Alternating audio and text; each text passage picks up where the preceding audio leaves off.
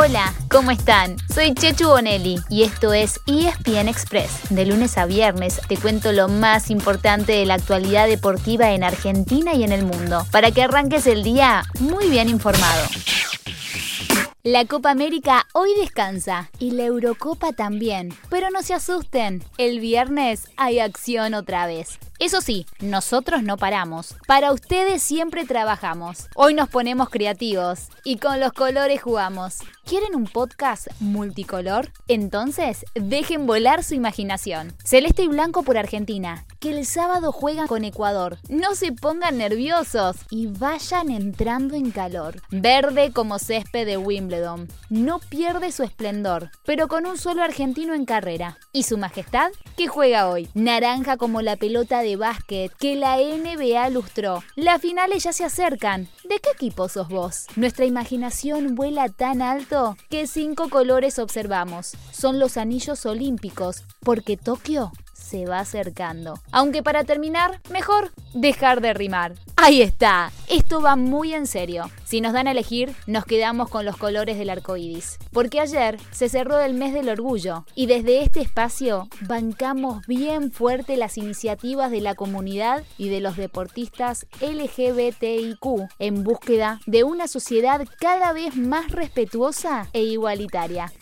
Ahora sí, bajamos a tierra nuevamente para conectarnos y conectarlos a ustedes con lo mejor del deporte. Como les adelantábamos, el mejor fútbol de selecciones vuelve recién mañana viernes. En la Eurocopa, este es el programa de cuartos de final. Mañana chocan España con Suiza e Italia con Bélgica para definir a los protagonistas de la primera semifinal. Y el sábado lo harán República Checa ante Dinamarca e Inglaterra frente a Ucrania. Martes y miércoles de la semana que viene se jugarán las semis y la final el domingo 11 de julio en Wembley. Mientras tanto, en la Copa América los cuartos de final también serán viernes y sábado. El viernes Perú enfrenta a Paraguay y Brasil a Chile. Y el sábado es el turno de Colombia con Uruguay y vamos, vamos, Argentina. Sí, de nuestra querida selección argentina frente a Ecuador. Quienes ganen el viernes jugarán la primera semifinal el lunes y los vencedores del sábado chocarán en la segunda semi el martes. En la selección argentina la duda más importante es cómo llegará Cuti Romero al partido. El tiene una pequeña distensión en una rodilla, pero en principio estaría disponible el fin de semana.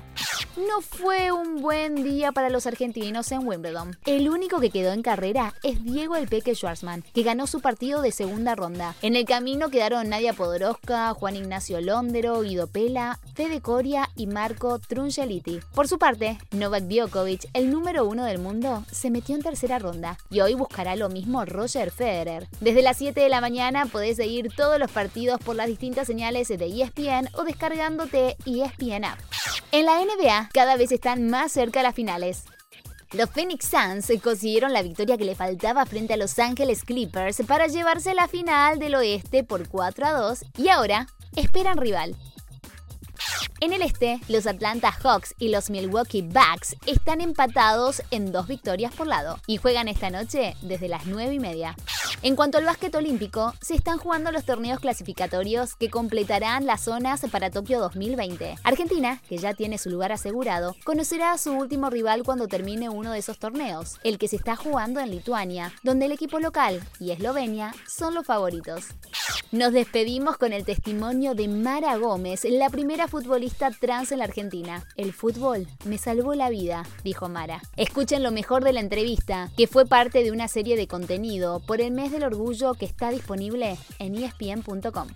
El fútbol para mí, como lo dije y lo digo siempre, fue y es mi terapia, es mi contención emocional, eh, es un estilo de vida para mí. Y ser limitada a eso que en un momento me salvó la vida, y cuando digo me salvó la vida es porque yo en la adolescencia tuve episodios de autoeliminación y fue el fútbol quien me ayudó a poder salir de, de esos pensamientos de suicidio.